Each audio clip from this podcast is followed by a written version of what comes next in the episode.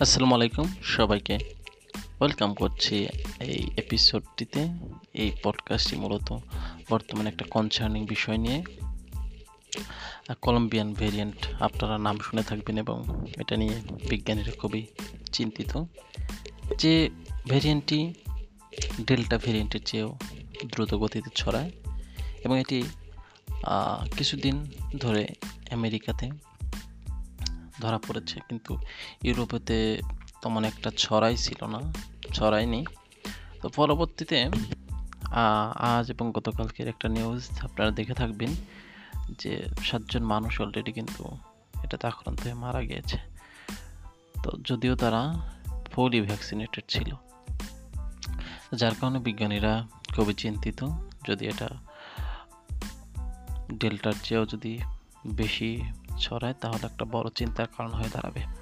তো আমেরিকাতে ধরা পড়ার পরেও ইউরোপ কান্ট্রিগুলো তো ওইভাবে প্রাদুর্ভাব দেখা যায়নি কিছুদিন।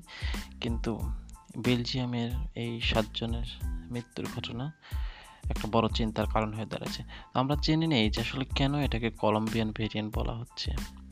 কলম্বিয়ান ভেরিয়েন্ট এটাকে বলা হচ্ছে এই কারণে এটা কলম্বিয়ান মানুষের ভিতরে ছড়িয়েছিল বা এখনও ছড়াচ্ছে সেটা। এবং আমরা আপনারা জানেন যে বাংলাদেশে কিন্তু ভারতীয় ভেরিয়েন্ট যেটা হচ্ছে ডেল্টা ভেরিয়েন্ট খুব মারাত্মক একটা ভেরিয়েন্ট সেটা কিন্তু ছড়িয়েছে।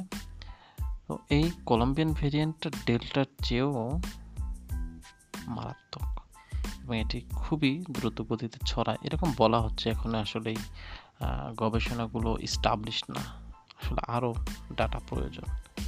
তো এখন পর্যন্ত বেলজিয়ামে যত মানুষ কোভিড পজিটিভ তার মধ্যে মাত্র এক শতাংশ মানুষ এই কলম্বিয়ান ভেরিয়েন্ট দ্বারা আক্রান্ত। এ বিষয়ে পাবলিক হেলথ অফ ইংল্যান্ড একটা বিবৃতিতে বলেছে যে যে ভ্যাকসিনগুলো রয়েছে কোভিড নাইন্টিনের বিরুদ্ধে কাজ করার জন্য, সেগুলো আসলে এই কলম্বিয়ান ভেরিয়েন্টের ক্ষেত্রে কাজ করছে না বা লেস ইফেক্টিভ এবং তারা আরও বলে যে প্রিভিয়াসলি ইনফেক্টেড যদি কেউ হয় বা ভ্যাকসিন নিয়ে থাকে, সেক্ষেত্রে তার বডিতে যে ইমিউনিটি তৈরি হয়, সেটা এই ভেরিয়েন্ট নষ্ট করে দিতে পারে। তো যাই হোক, আসলে এখন পর্যন্ত যে ডাটাগুলো পাওয়া গেছে, সেগুলি খুবই সীমিত। তাই আসলে আরও গবেষণার প্রয়োজন রয়েছে। অনেক দেশ ইতিমধ্যে তাদের গবেষণার কাজ শুরু করেছে। তো দেখা যাক আসলে আরও পরবর্তীতে গবেষণার ফলাফল কি হয়।